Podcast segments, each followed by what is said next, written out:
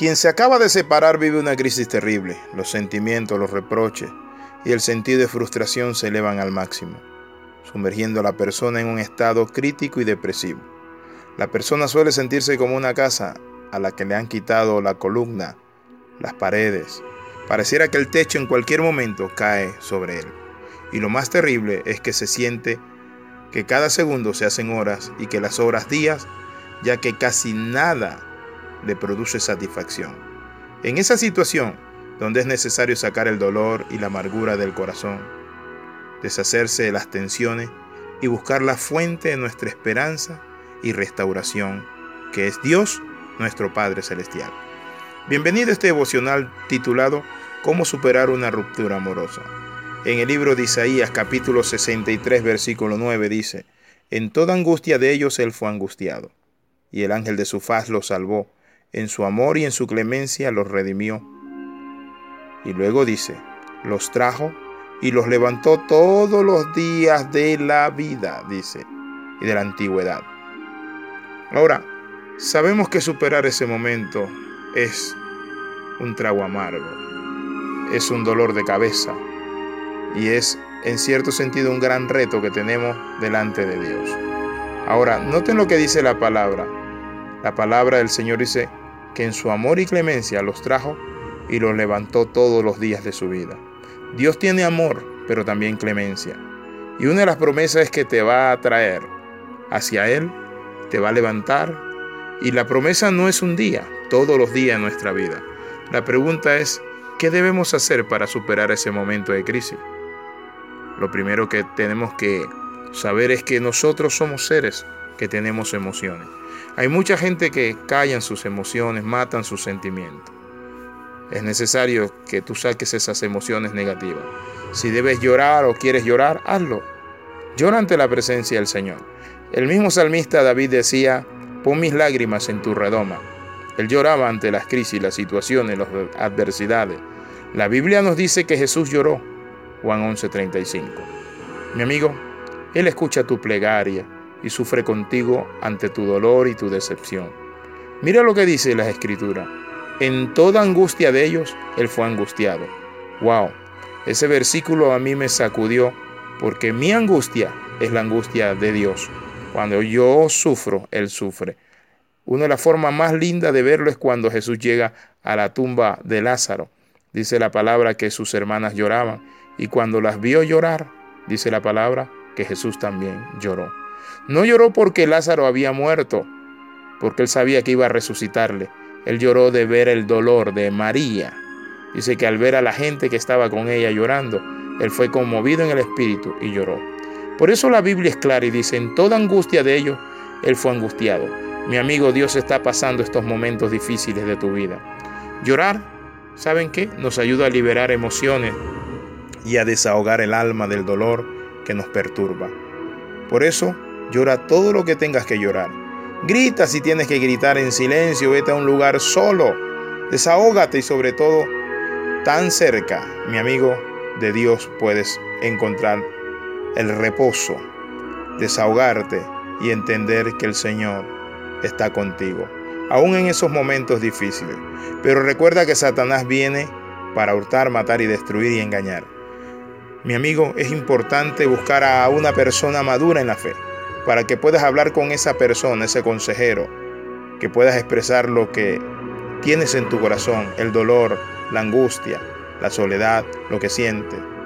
Si es temor, puedes presentarlo. Dice la palabra que podemos en oración presentar eso delante del Señor. Por eso la Biblia dice, echando todas vuestras angustias y ansiedades sobre Él porque Él tiene cuidado de vosotros. Por eso es que debemos levantarnos, porque la palabra de Dios dice que si siete veces cayera el justo, Jehová, volverá a levantarle.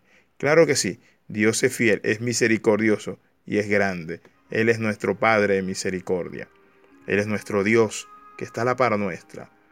Lo segundo, vamos a ver que hay una serie de fases después de la ruptura. Y estas son, después de una ruptura existen algunas fases que se deben pasar para poder superarla y así afrontar mejor la realidad. Cuando tú conoces las fases, igual te puedes sentir identificado en alguna de ellas y así podrás acelerar el proceso de superación. Veamos cuáles son las fases. La primera fase es la fase de shock. En esta fase negarás toda la realidad, porque en tu mente buscarás la forma de bloquearte y por tanto no aceptar lo que está ocurriendo. Negación, luchas con ese sentimiento. Está la segunda fase que es de anhelo. Empiezas a notar un vacío e intentas contactar con aquella persona de forma desesperada, ya sea para discutir, pelear, buscar la forma de reprochar. Pero quiero decirte, en esta fase necesitamos, en cada una de estas fases, entender que Jesús está a la par nuestra y debemos canalizar nuestros sentimientos. Está la fase de frustración, la siguiente. Es la rabia que no te deja tranquila, el enojo, ¿verdad? Es porque empiezas a aceptar que ya no estás con esa persona y no puedes hacer nada para solucionarlo. Recuerda, que el idealizar el pasado no es la solución. Por eso el apóstol San Pablo dice, escucha bien lo que dice el apóstol San Pablo, dice, olvidando ciertamente lo que queda atrás y extendiéndome a lo que está delante.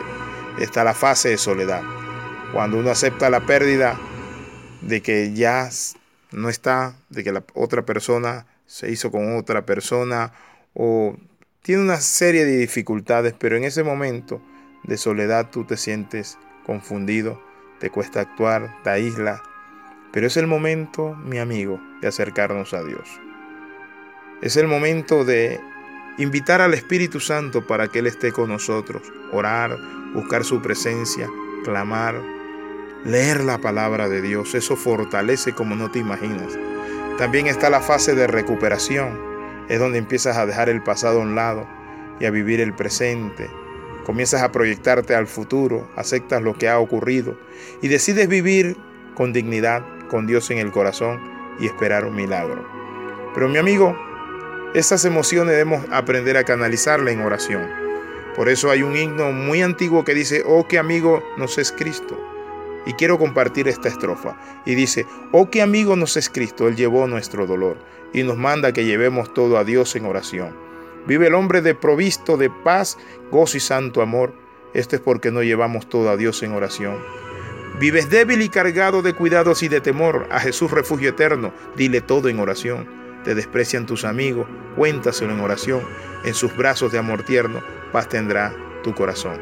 Entonces es importante que nosotros sepamos que tenemos que canalizar nuestros sentimientos pero también cuidar nuestra salud física, porque muchas veces podemos descuidarla. Comer bien, duerme bien, haz ejercicio, busca la forma de que tu mente salga de ese encierro y de que tu corazón se encuentre con Dios.